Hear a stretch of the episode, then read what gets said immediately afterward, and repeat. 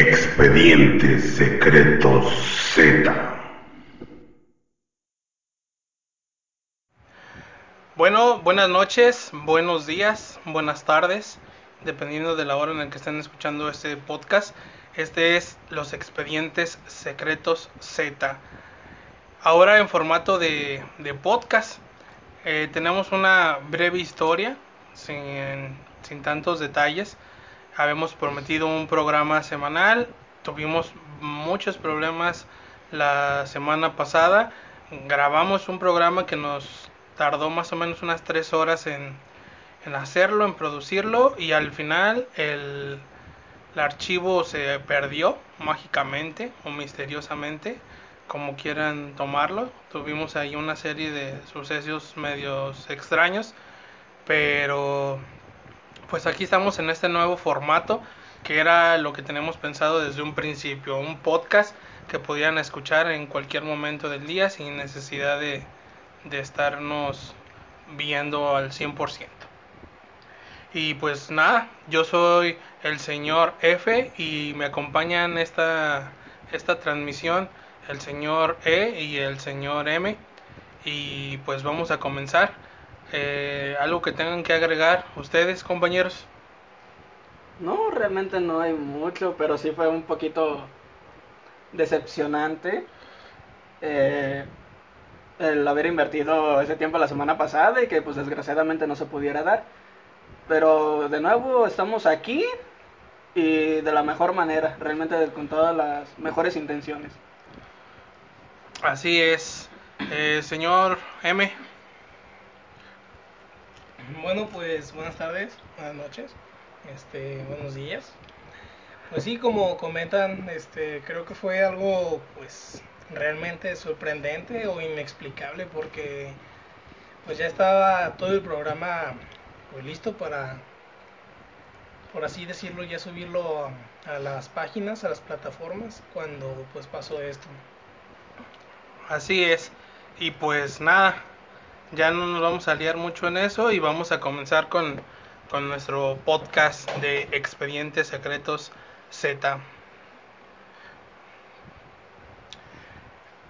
Cuando era niño recuerdo que una vez escuché una plática que me pareció bastante interesante. Esa plática la estaba haciendo mi papá y decía que alrededor de los templos, que son de los edificios más antiguos que existen aquí en la ciudad de Zamora, y en muchas otras ciudades, existe una leyenda, un mito o tal vez un hecho que es túneles subterráneos que conectan a estos templos uno con otros. Algunos hablan de teorías conspiranoicas o de sucesos históricos como la guerra cristera eh, y ese es lo que, con el punto que vamos a comenzar el día de hoy. ¿Qué tienen que agregar sobre este tema, compañeros? Yo lo que te puedo decir es que de plano, todo eso se hizo por medio de, esclavitud realmente. O sea, básicamente todo este tipo de, de cosas, de hecho la historia nos lo ha marcado, nos narra que pues, todo este tipo de obras, no nomás precisamente túneles, sino lo que vienen siendo iglesias, edificios grandes, eh, bueno, en, en aquel entonces más bien serían casas grandes, siempre fueron construidos por esclavos, o sea, realmente no es de sorprenderse que para aquel entonces pues, tener túneles prácticamente de agrapas no fueran un hecho. Sí, sí, sí. Este, recuerdo que en una ocasión, ahorita hablando de construcciones antiguas, me tocó ir a, a la hacienda de Corralejo, si mal no recuerdo, y en dentro del recorrido que nos dieron hablaban de lugares secretos o compartimentos secretos dentro de las mismas casas donde la gente escondía sus su riqueza, su dinero o incluso les servían como escondites para los conflictos armados. Y yo siento que por ahí va también el, el hecho de que se crea o se demuestre, no lo sabemos, que existan estos, estos túneles que conectan lugares por debajo del, del suelo. Mr. M, ¿qué nos puedes decir?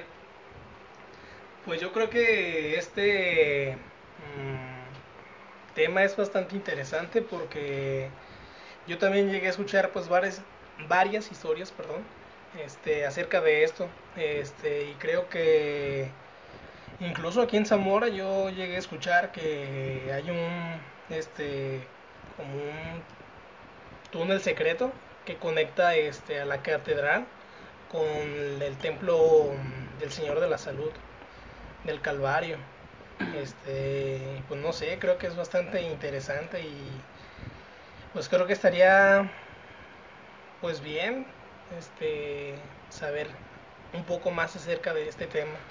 Realmente imagínate simplemente el puro hecho de decir si es verdad o si es mentira, porque hay gente que simplemente le puede dar igual, hay gente que puede decir, sabes que la neta sí es cierto, he escuchado esto, y posiblemente incluso hasta gente que de verdad no lo pueda confirmar como tal, que le haya tocado ahora sí que verlo con sus propios ojos. Eh, yo en lo personal, pues solo lo que he escuchado, pues yo son puros rumores. He escuchado precisamente que, que hay túneles este, por debajo del santuario que conectan a otros lugares.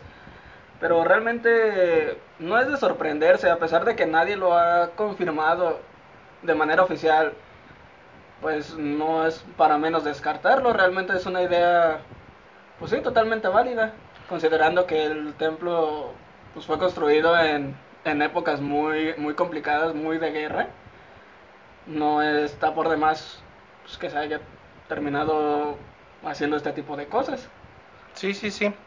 Este, me, como antecedentes o como comparativos, por ejemplo, están la- las catacumbas famosas de, de París, que pues sí, hablamos de túneles debajo de- del suelo, entonces no, no suena descabellado pensar en, en ese tipo de construcciones subterráneas que, que la audiencia nos sabrá decir, por ahí la, la gente más experimentada, más veterana, nos podrá decir cuáles son los templos más, más antiguos de aquí de, de Zamora. Yo presupongo la, la catedral, el Calvario, tal vez. eh, y el santuario, antes de ser templo. el santuario, pero el santuario es como más relativamente nuevo, eh, incluso en sus, en sus inicios, o sea, Sí, no, no como porque sea nuevo. inconcluso. Fíjate, no porque sea nuevo no quiere decir que no tenga historia. Realmente el santuario tiene muchísima historia porque he escuchado por ahí que dicen que el santuario antes de ser como tal un templo fue un cuartel. Y de hecho, nomás que permíteme que te lo diga, regresando un poquito a un punto que tocaste que dijiste lo de las catacumbas, para no desviarnos tanto hasta allá, no sé si tú llegaste a escuchar de las de los túneles en el clero.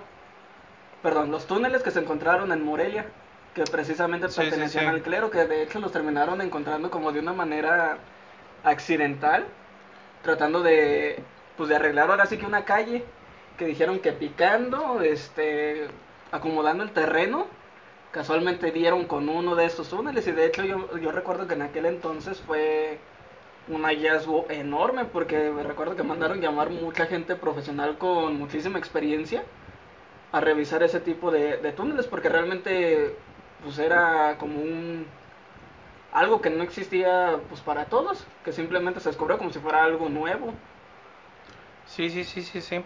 Sí, pues es que hay muchas, hay muchas cosas que, que ciertamente no sabemos y una de esas es ese tema de los, de los túneles que tiene pues sus bases, por ejemplo, en la guerra cristera, donde los, los creyentes de, la- de la religión católica, de la religión cristiana, pues eran perseguidos y buscaban las maneras de, de huir. Y en el caso del santuario, pues el santuario tiene una, una historia muy extensa. El- recuerdo que en la universidad me tocó hacer una investigación y desde que se propuso eh, hacer el, el templo pensado en una nueva catedral, hasta el día de hoy ha sufrido bastantes transformaciones. Creo, creo que en algún momento fue hasta basurero. Entonces ha surgido este muchas muchas cosas, muchos hechos históricos han vivido ahí. Y una de las pruebas está en, en el muro que está del, del lado izquierdo del, del atrio, donde encontramos perforaciones que se dicen son de disparos de gente que se fusilaba ahí, al parecer durante la guerra cristiana. Pues es un tema interesante el simple hecho de pensar que tenemos construcciones de ese tipo debajo de nuestros pies. Cada vez que transites por ahí en el centro, que vas pasando por uno de los templos, ponte a, a pensar un poco, detente a imaginar que debajo de ti puede haber un túnel que recorre ciertos metros para poder llegar a otro templo, tal vez utilizado como medio de transporte de incógnito o para algún otro propósito que tú te puedas imaginar. Así es, pues yo creo que todo esto es como un enigma. Es bastante intrigante el hecho de ver mm, o pensar, mejor dicho, con qué finalidad hicieron estos estos túneles y es que existen. Y pues a mí uno de los propósitos que se me ocurre que podría tener estos túneles, si es que existen, pues es precisamente para eso, para el medio de transporte. A lo mejor este para transportarse más rápido, este que no haya tanto este tráfico, tanta vialidad de personas, no sé. O incluso Este, proteger a alguien en in- aquel entonces. Ajá, incluso este, complicado. no sé, para evitar que algún este sacerdote o no sé, alguna figura pública Para traficar Tuviera- vino de consagrar. tuviera que trasladarse. sí, también, ¿por qué no? ¿Quién sabe? Sí, imagínate, en, aquel, en aquellos tiempos era muy complicado y no era como que alguien precisamente importante pueda salir a la luz del día teniendo la preocupación de que algo le puede pasar. Sí, pues son, son muchas cosas que, que podemos presuponer. Invitamos a, a nuestra audiencia a que nos digan en los, en los comentarios qué, qué saben sobre este tema. Eh, por ahí habrá gente que esté más informada e incluso que nos pueda presentar pues evidencia, hechos este, palpables de este, de este tema. ¿Algo más que gusten agregar? No, yo digo que ya sería buen momento como para pasar a nuestra primera historia, ¿no crees? Sí, Muy bien. También. Pues vamos pasando a nuestra, a nuestra primera historia. Eh, en un momento regresamos.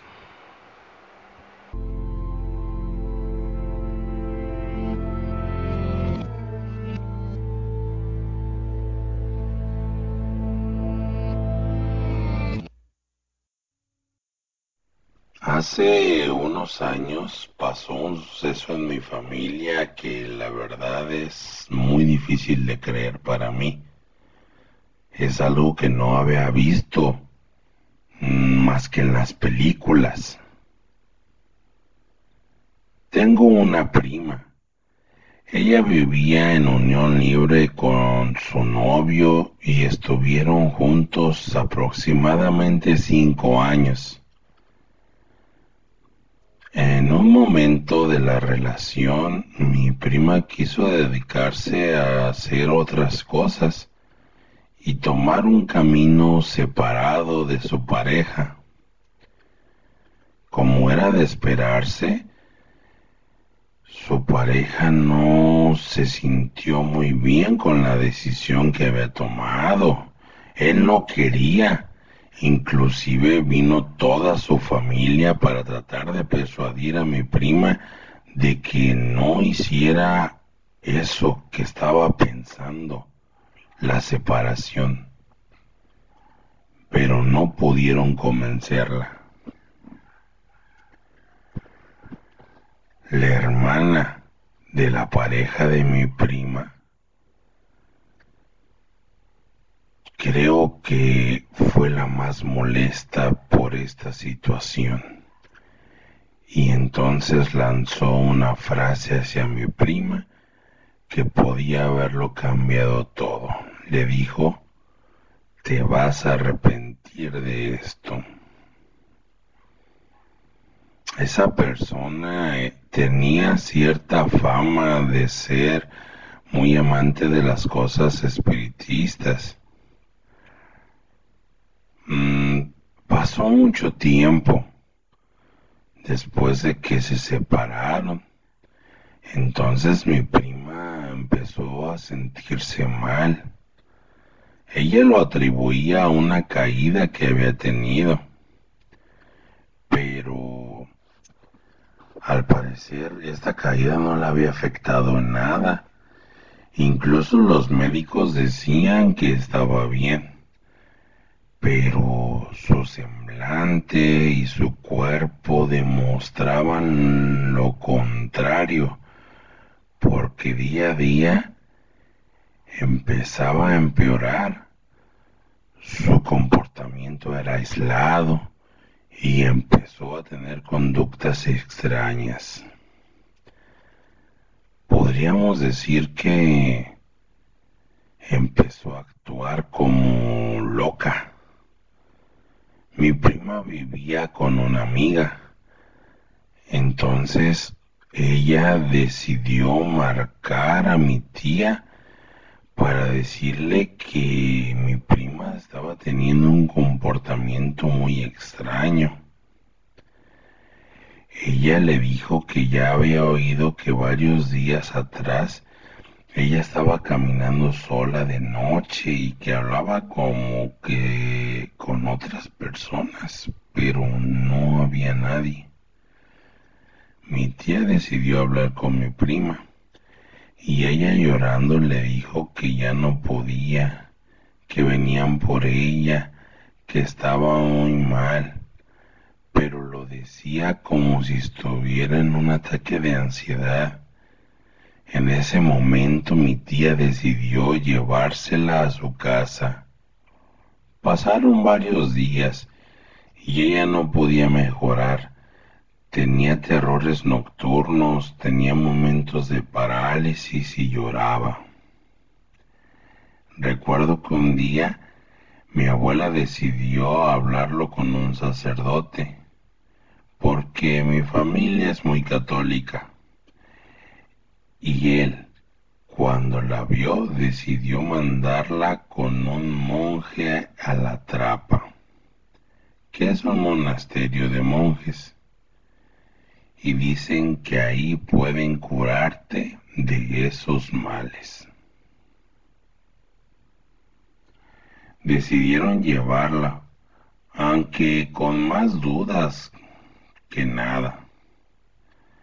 Ahí empezaron a hacerle preguntas, que se había entrado alguna secta o que se había hecho algún juego.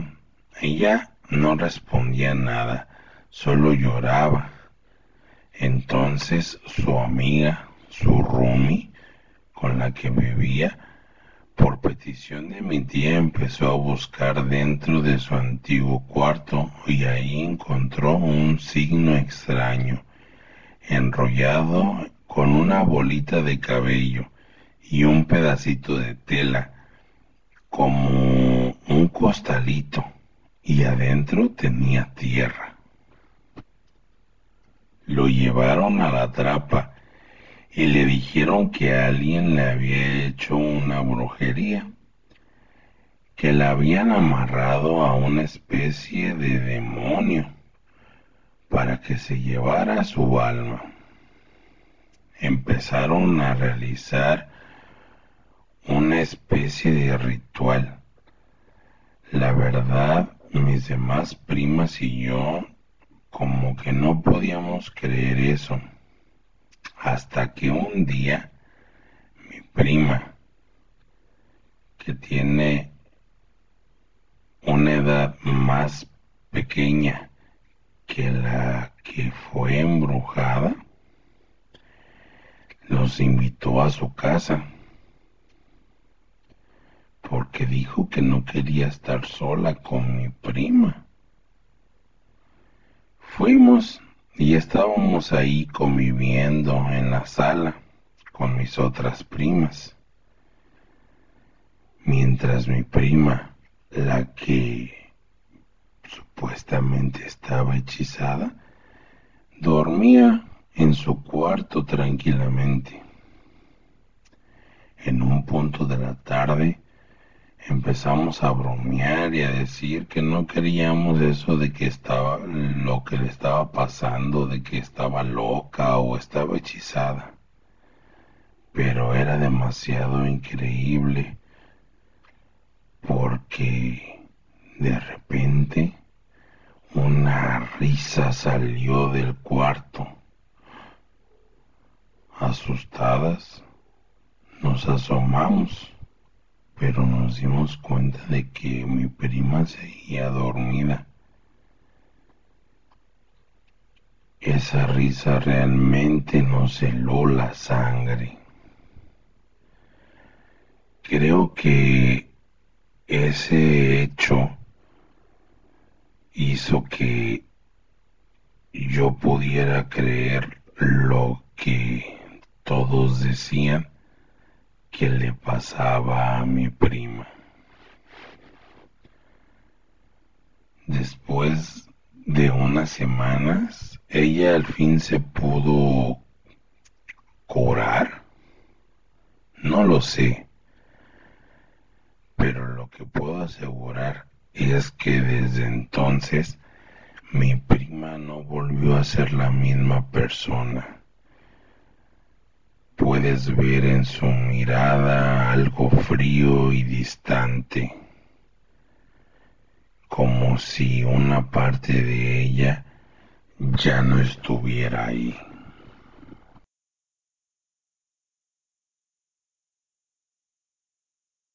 Muy bien, regresamos después de haber escuchado esta historia sobre pues un amarre. Se hacen amarres, se hacen endulzamientos, se hace tecito de calzón, a caldito de pantaleta. Ay, ay, ay. Este está medio enferma, ¿no? Esta esta historia. No, más que enfermo. Creo que aparte de ser precisamente enfermo, es inmoral, o sea, va en lo personal en contra de todos mis principios. Sea, el puro hecho de pensar que, que ya no recurres de manera psicológica, ya no recurres de manera física al querer encasquetarte a alguien, ya lo tienes que hacer ahora sí que por otros medios. Y realmente son medios un poquito más, más fuertes, más complicados y como dije, inmorales. O sea, imagínate el puro hecho de, de tener que, que, dedicarle tiempo a hacer ese tipo de, de cosas. O sea, debes de estar muy mal, la verdad. O sea, simplemente si no te quieren, pues bye. Y si te quieren, pues ahí, van, ahí se van a quedar. Pero, oye, recurrir a ese tipo de cosas. O sea, Dios, o sea, no, no, no. Pues Sí. yo creo que cuando ya no se siente lo mismo por la otra persona, pues lo mejor es ya, ¿sabes qué? Dejar las cosas en claro, hasta aquí, vámonos, todo sano. Y pues si te votan, pues ya, ni modo, Le bailaste, mijo. adelante, continúa con tu vida, seas hombre o seas mujer, yo creo que no se acaba el mundo y pues igual. Pues sí, sí está complicado. Mira, a final de cuentas, en todas las experiencias podemos dar una opinión, pero hasta no vivirla en, en carne propia no podemos saber qué onda. Pero lo que sí veo que está mal es este el hecho de ya intencionalmente hacerle algún daño a una persona que creo yo que es no es la manera para formar pues parte de su de su vida ahí donde yo digo que está el, el meollo del asunto Hay una parte que a mí me, me interesó de esta historia, que es la parte donde a esta persona la llevan con, con unos monjes. O sea, imagínate, es gente que ya está preparada para este tipo de, de, Eventos. de eventos, que realmente de alguna manera han tenido la dedicación de estudiarlo para poder resolverlo. Fíjate que a mí me interesaría mucho y si ustedes alguien en el público conoce a alguien que pues, se dedique a este tipo de cosas, contáctenos y nosotros estaríamos dispuestos a, a entrevistar a esta persona, ya sea pues de manera anónima o que quiera pues ahora sí que revelar su identidad, pero principalmente para que nosotros nos, nos ilustre, realmente quieras o no, y aparte de que no soy muy creyente, me interesa el tema, me interesa saber incluso hasta las reglas que- pueden regirse este, este tipo de, de situaciones, porque me imagino que, que, pues para cada cosa debe haber como algún algún reglamento, algún procedimiento. O sea, ¿te refieres al procedimiento para hacer el hechizo o qué? No, más bien al contrario, para romperlo, porque Ah, ellos se dedican a romperlo. romperlo. Bueno, igual y pueden hacerlo, pero pues no creo que ellos se dediquen a eso. Pero de verdad estaría muy interesante entrevistar a alguien que, que se dedique a este tipo de, de cosas, a romperlas claramente, no hacerlas. Sí.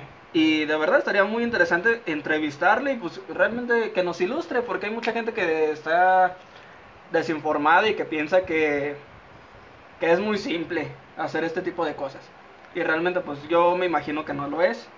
No, pues no, no es como que vaya a haber una, una aplicación donde te metas y No, pues no. contrates ¿Cómo deshacer un amarre, el amarre express y ya lo metes así como Uber, pero de amarres.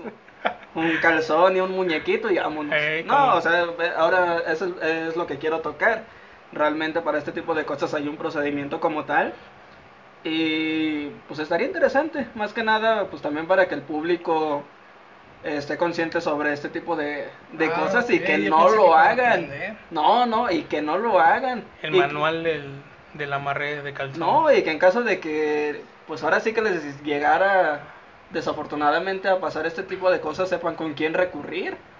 No vaya a ser que, que piensen que porque la vecina sabe hacer limpias de huevo ya es una, una experta en el tema. Pues no, o sea, Yo no, tengo no, una pregunta. ¿Tú ya has hecho un amarre, señor E? Mira, no porque tenga cuatro años de relación quiere decir que, que sea un amarre. Ahora sí que como dicen. Es un endulzamiento. No, no, ahora sí como dicen. No es mucho, pero es trabajo honesto. Sí, lo único que tiene bien amarrado es el mandil. Ah, no es cierto, no es cierto. Fíjate que a mí lo que me, a mí lo que me llama la atención o me intriga de, de este tipo de casos de hechicería o de brujería, como quieran llamarle, es desde el punto de vista psicológico, o sea, ¿qué es lo que causa en la persona? Este, un condicionamiento, una cambia su comportamiento o, o- o qué, qué es lo que hace dentro del, del ser, o sea, estamos hablando de algo a nivel del alma, porque eso ya implica creer en el alma, en el espíritu, o es algo físico. Eso es lo que me- a mí me, me intrigan, este, saber qué, qué pasa ahí, qué onda. Fíjate, algo relacionado con esto es que a mí en la universidad siempre me han dicho que a las personas se les tiene que tratar no nomás de manera física ni de manera psicológica, incluso muchas veces hasta de manera espiritual. A lo que voy con esto es precisamente lo que tú quieres tocar, o sea, realmente imagínate el tener que, que sufrir este tipo de cosas.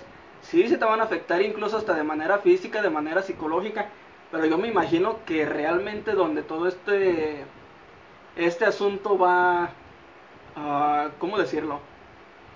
A recurrir va a ser espiritualmente, porque realmente si te fijas todo este tipo de cosas puede se puede utilizar para las tres cosas que ya te había mencionado, para lo físico, para lo psicológico e incluso hasta lo espiritual. Entonces, en este caso yo me imagino que a esta chava le tocó un poco de los tres, porque aquí nos cuentan que, la- que esta persona pues, no vuelve a ser la misma de siempre. O sea, y ahí ya estás tocando un aspecto tanto físico como psicológico y como espiritual. O sea, realmente, pues imagínate el tener que sufrir este tipo de, de cosas.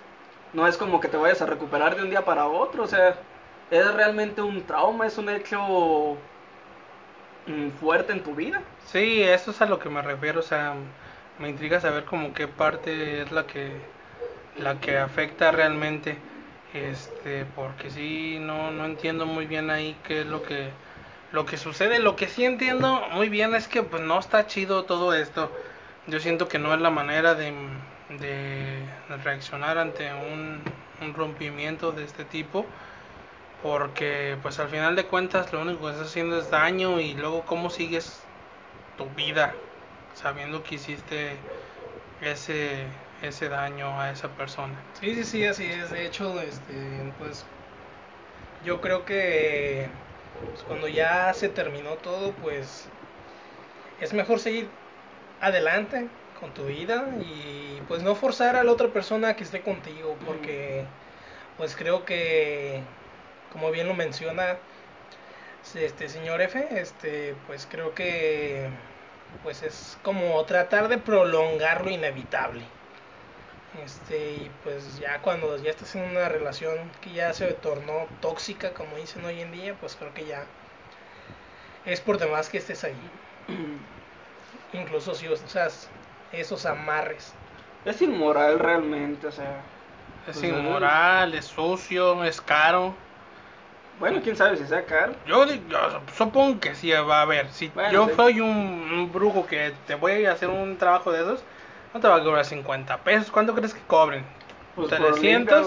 limpia, limpia de huevo, ¿cuánto vale 100 pesos si tienes que llevar el huevo? No, ponle, ponle tú que te cobren 200, pues mejor con eso te haces una agualoca así, te pones bien borracho y ya. no olvidas al siguiente día. Eh, ya al día siguiente amaneces bien mal y ya sabes que la, la cruda es peor que un desamor.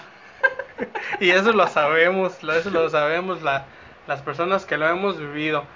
Este, pues yo no tengo nada más que agregar, yo concluiría, eh, no está chido, no está bien, no lo hagan y, y aún así me sigue intrigando qué Sí. es lo que afecta a esa persona. Sí, realmente si vuelvo a, a repetir que si alguien aquí en el público conoce a alguien que se dedique a este tipo de, de cosas, a deshacerlos, aclaro, no a hacerlos, traten de contactarlo con nosotros, realmente sería muy interesante ahora sí que realizar una entrevista, ya sea si esta persona lo prefiere de manera anónima o que se sepa su persona, es este, ahora sí que todo de manera profesional.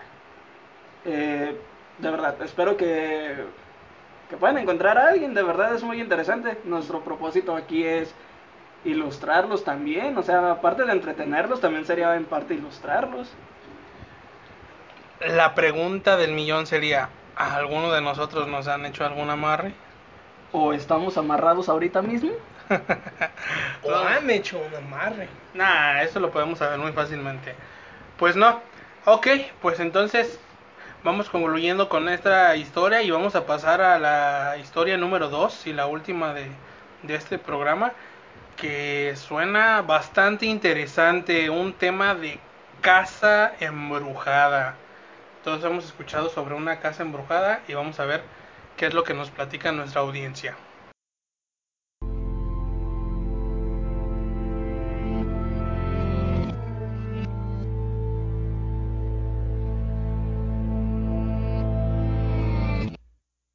Hace ya muchos años, incluso antes de que yo naciera, 26 años aproximadamente, mis papás, al ser un matrimonio joven de apenas dos o tres años de casados y con dos hijos, decidieron dejar la casa de mis abuelos para vivir una vida independiente.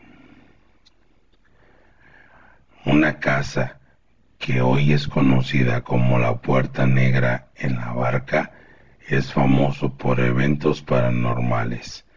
Pero en aquel entonces mis papás no sabían nada de eso. Y al ser esta casa de una amiga, se la rentó por un bajo costo. Por esta razón, mis papás no pudieron dejar pasar esa oportunidad. Es una casa muy antigua, la cual solo tiene dos habitaciones, cocina y un baño en el fondo del jardín. Este lugar está comunicado con un local de fiestas. Antes estaba totalmente conectado, ahora está dividido por un alambrado. En el jardín existían unos icónicos columpios. Todo marchaba normal los primeros meses. Mi hermana mayor, como cualquier niña de dos años, jugaba sola y en su imaginación parecía jugar siempre acompañada de alguien. Mis padres no prestaron mucha atención en eso hasta que un día mi mamá se encontraba sola en casa y de momento a mi hermana se le cayó su biberón. Este rodó hasta debajo de la cuna. mi hermana estaba dentro de la cuna, así que obviamente no lo alcanzaba. Y mi mamá, al percatarse de ello, estaba trapeando. Le dijo, espérame poquito, ahorita te lo doy. Ella comenta que solo fueron un par de segundos, a lo mucho diez, y que al darse la vuelta mi hermana ya estaba con el biberón en la mano. Mi mamá nos explicaba cómo era esto posible, ya que mi hermana era muy pequeña para bajar y subir de la cuna en ese lapso de tiempo. Y le preguntó a mi hermana cómo es que había podido tomar el biberón, a lo que ella respondió, mi tía me lo dio. Mi mamá le comentó esto a mi papá cuando regresó del trabajo y él se sintió un tanto dudoso, pero a la vez con algo de timidez.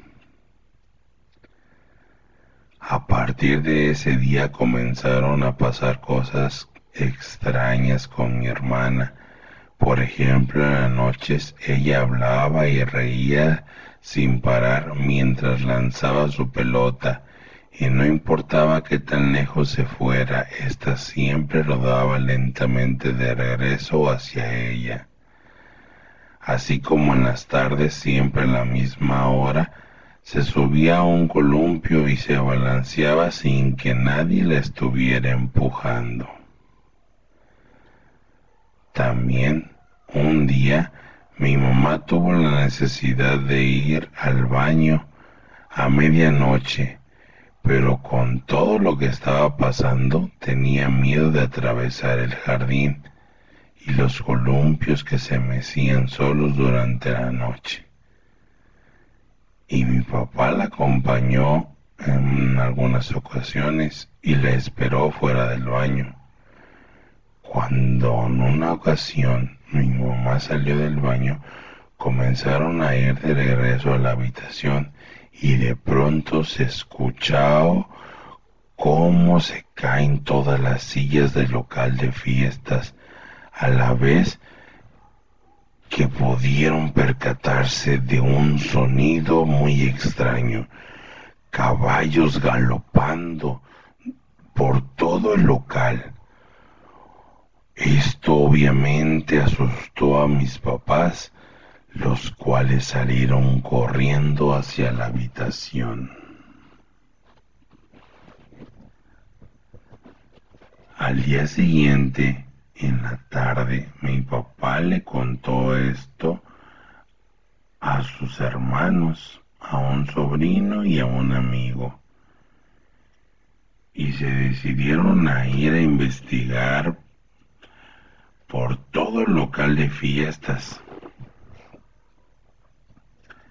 Por cierto, en este local están un par de baños de hombres y mujeres, con un cuarto que siempre estuvo cerrado a un lado de ellos, así como un escenario frente a la pista de baile, la cual tenía debajo una especie de sótano o cuarto y también unas escaleras sobre el escenario que llevaban a otro cuarto.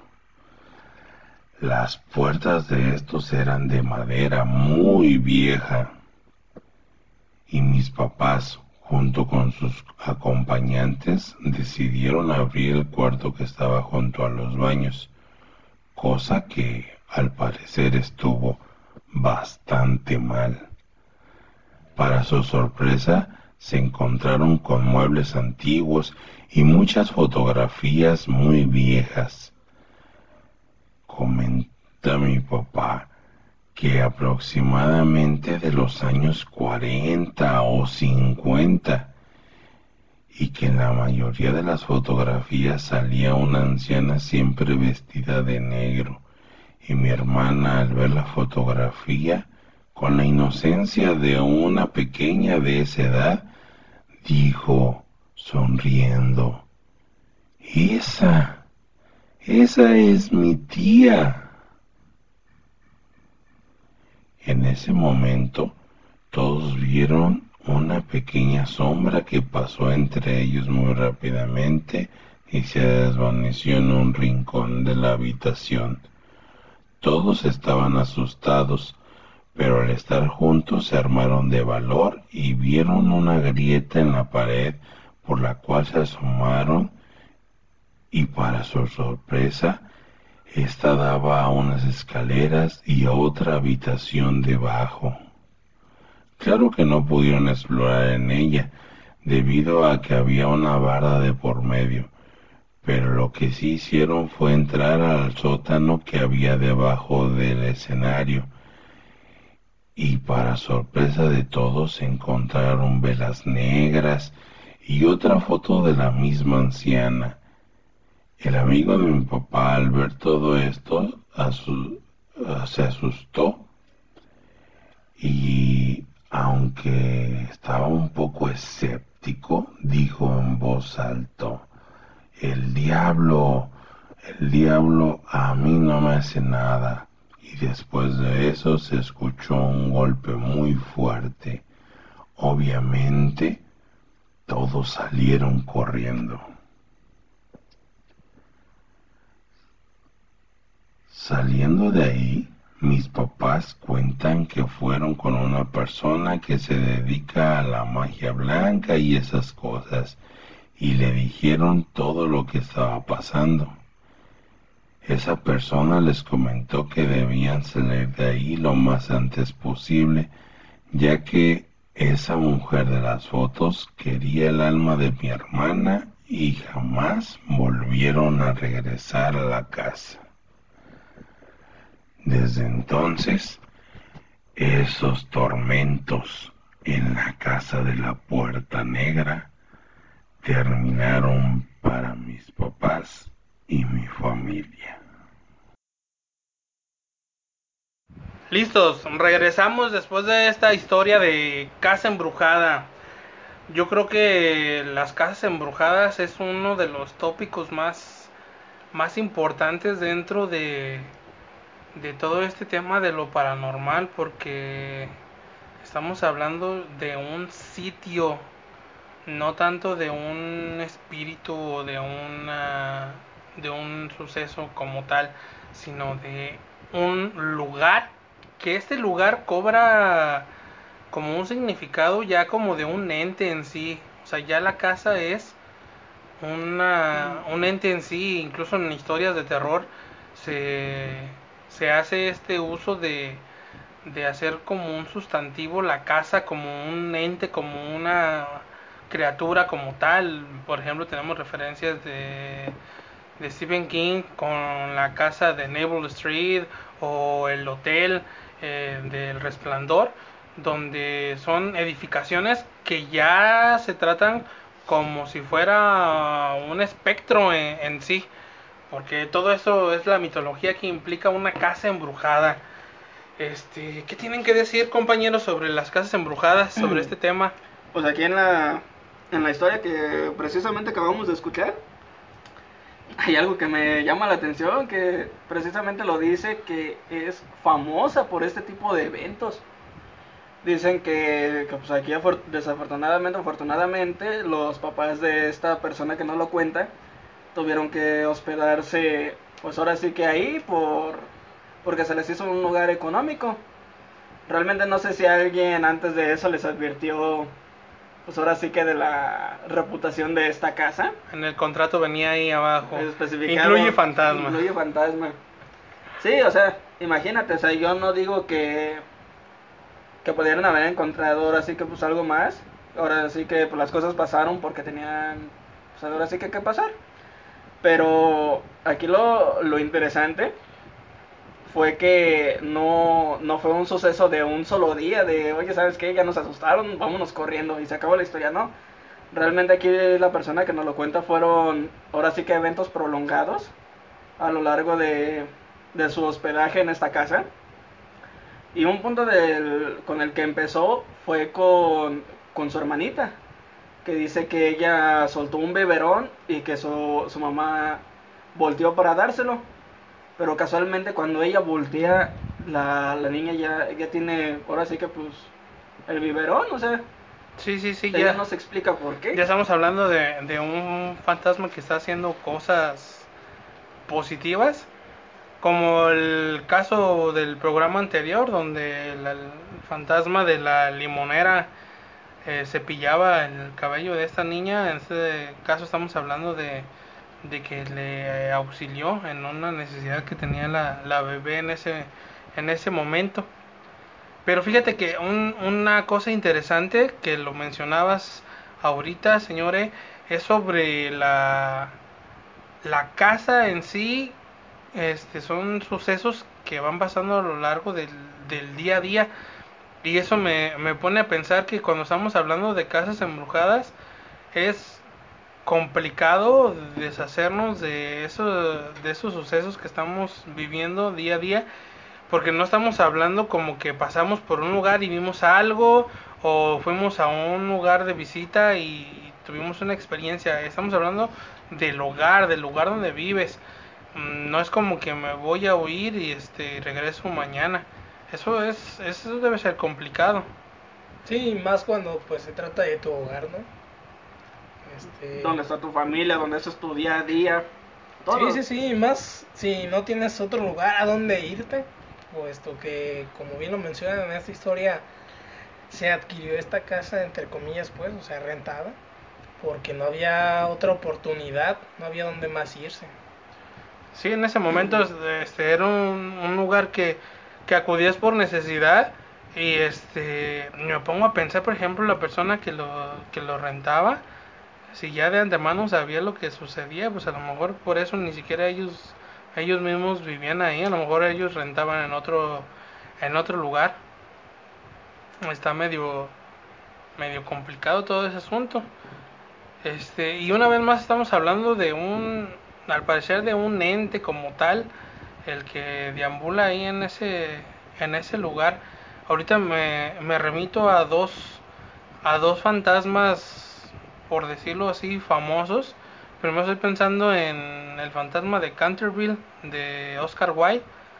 Eh, yo creo que a lo mejor muchos leímos ese cuentito en, en la primaria, por ahí venían los libros del- de la Secretaría de Educación Pública este, donde una familia va a rentar una casa, un castillo, a comprarlo, no recuerdo bien, y le dicen, pues ahí hay un fantasma, eh, ¿cómo, lo, ¿cómo lo ves? Este, y dice el, el mismo dueño, pues no le hace, no le hace que haya un fantasma, ahorita vemos, vemos cómo, cómo le hacemos y todo, y entre medio chusco y entre medio no, pero al final el cuento propone una cosa bien interesante que es un alma que necesita descansar, un fantasma que necesita de, de cierto ritual para poder pasar un, un descanso eterno en paz. Sí, sí, sí, de hecho, este, pues creo que más que nada en cuanto a lo paranormal, hablando en cuanto a fantasmas,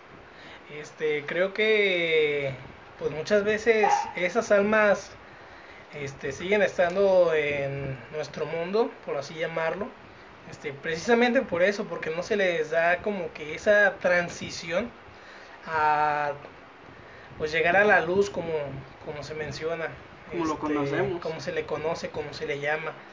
Este, y que se quedan con pendientes o incluso a veces ni siquiera se dan cuenta de que ya no pertenecen a, a este mundo como tal precisamente porque pues no sé mueren de alguna manera violenta este de manera inesperada que ni ellos se dan cuenta y pues no se les da ese descanso que que normalmente se le da a las personas a los seres humanos que, que nos vamos de este mundo Sí, sí, sí. De hecho, esa es la, la otra referencia que, que se me ocurría, además del fantasma de Canterville. La película de Los Otros con Nicole Kidman es una historia de terror, una película que a mí me llamó la atención desde la primera vez que la, que la vi. Me parece una de las películas de terror más, más bien escritas porque precisamente habla sobre el otro lado de la moneda, porque generalmente las historias pues hablan de los visitantes que ven a los fantasmas como los intrusos de su nuevo hogar, pero aquí nos están hablando de de fantasmas que ven a los vivos como los intrusos de su hogar de siempre, que eso es un punto de vista que a lo mejor no siempre analizamos. Fíjate, yo algo que yo ya había comentado en el anterior programa, que terminó pues mal. Que se borró misteriosamente. se borró misteriosamente. Uno de los puntos que ya había comentado fue que si se fijan precisamente en cada casa, independientemente de si está embrujada o no está embrujada, tú sientes esa vibra. La vibra que puede ser buena, puede ser mala, dependiendo ahora sí que de cada familia. Pero en estos casos que son un poquito más especiales, que son ahora sí que pues, casas embrujadas, muchos sienten las famosas energías, de hecho incluso las sienten en la pura entrada. Entonces hay gente que con el puro hecho de entrar saben que realmente no son bienvenidos. Algo interesante en esta historia, en lo que nos narran, es que esta, esta familia se dedicó a, pues ahora sí que, que a buscar y encontraron un cuarto que realmente este cuarto estaba lleno de fotografías de, de, una señora, de una persona, que casualmente esta persona era la que la niña veía, la que le llamaba, me parece que su tía. Entonces esto es a lo que voy. Realmente, como tú lo planteas, es el hogar de, ahora sí que de estos entes pero me imagino que pues para cada cosa debe de haber un respeto. Realmente si, si este ente tiene ahora sí que, que su hogar, su ambiente en un solo cuarto y hay gente que, que pues realmente no respeta y quiere entrar, saben que no son bienvenidos, saben que esa tensión es aún más fuerte y de hecho a mucha gente incluso le puede llegar a incomodar. ¿Por qué? Porque realmente ahora sí que es, por así decirlo, un error humano el nosotros tener que invadir algo que, pues es privado, o sea, estén o no estén en este mundo de manera física o de una manera, por así decirlo, espiritual, nosotros tenemos que respetarlo.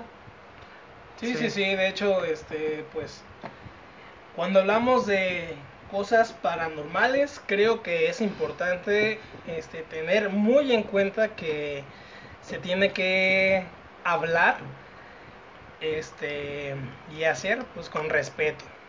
Este porque precisamente quien quien este nos niega o quien no nos dice que tal vez por eso es que este ente pues empezó a hacer como que cosas más este fuertes. Agresivas. Más agresivas ajá porque tal vez lo tomó a manera de reto. Y pues más aún cuando este grupo de personas pues toman la decisión de, de invadir su espacio, de bajar a este, este como sótano y eh, en el momento en el que encuentran las velas negras y todo eso y así pues hasta ahí nos mencionan en la historia no nos mencionan si más adelante este siguieron las cosas más fuertes o no sé no se nos cuenta en qué momento decidieron irse de esa casa las personas que, que rentaban. Pero fíjate que sí menciona ahí que hasta la fecha pues es muy muy famosa esta esta casa, este lugar y que incluso por ahí creo que ya aparte de la historia nos comentaban de un señor que lo asustaron pasando por esa casa y, y sufrió de un infarto. Dice, dice la leyenda que, que fue porque lo, lo asustaron. Lo asustaron. No sabemos realmente si le entraba bien a los, a los taquitos y al tocino, pero, pero ah, habla pues precisamente de, de, eso. Pues es toda una mitología sobre las, las casas embrujadas y por ejemplo yo lo pienso que, que mucho tiene que ver con cierta cultura de antes, lo quiero pensar yo así, de gente que pues era muy arraigada a su a sus pertenencias, a sus terrenos, a su lugar como tal.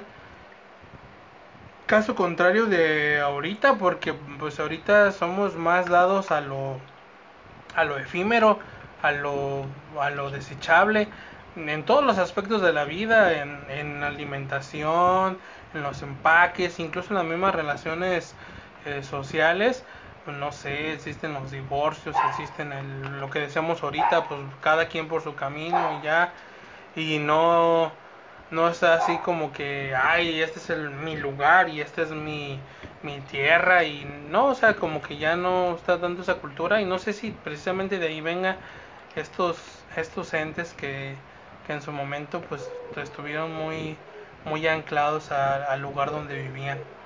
Fíjate, de alguna manera, como ya lo habíamos mencionado, de hecho, desde el primer programa, todo este tipo de cosas son muy extensas. O sea, realmente nosotros no la podemos abarcar ahora sí que en un programa. Principalmente porque uno de nuestros principios es pues no hacer un programa muy largo. Sí. Realmente hablamos de temas que, wow, o sea, podríamos dedicarles programas enteros. En este caso, pues, eh, ahora sí que casas embrujadas, ovnis, entes, de todo. Fíjate, a mí me gustaría, de verdad, que, que le dedicáramos un programa a, a cada tema.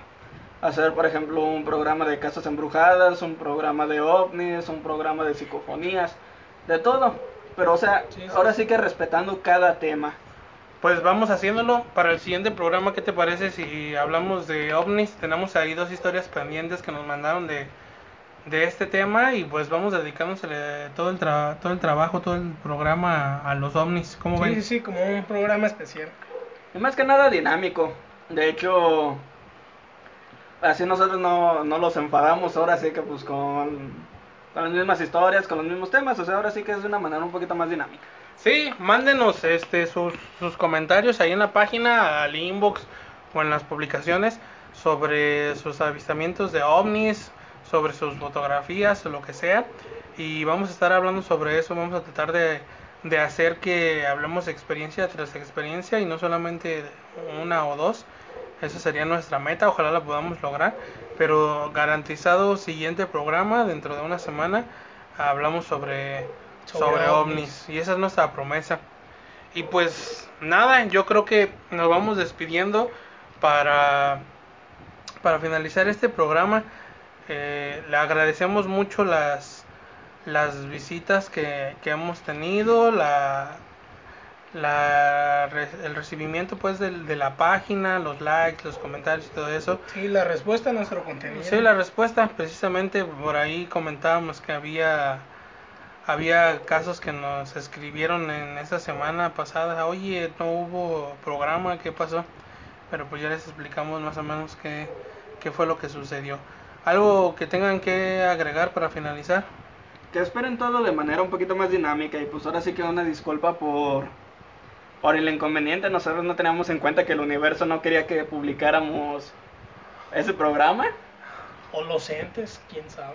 Pero pues esperemos que ahora sí el universo nos lo el, permita. el fantasma de Android no nos permitió.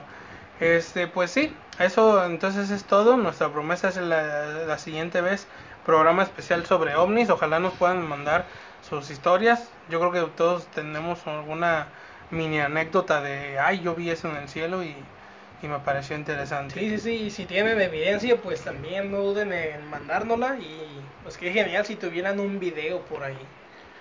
Cualquier cosa la vamos a analizar. Muy bien, pues entonces nos estamos despidiendo. Yo soy el señor F El señor M, Y el señor E. y pues esto fue Los Expedientes Secretos Z. Muchas gracias por todo. Hasta la próxima.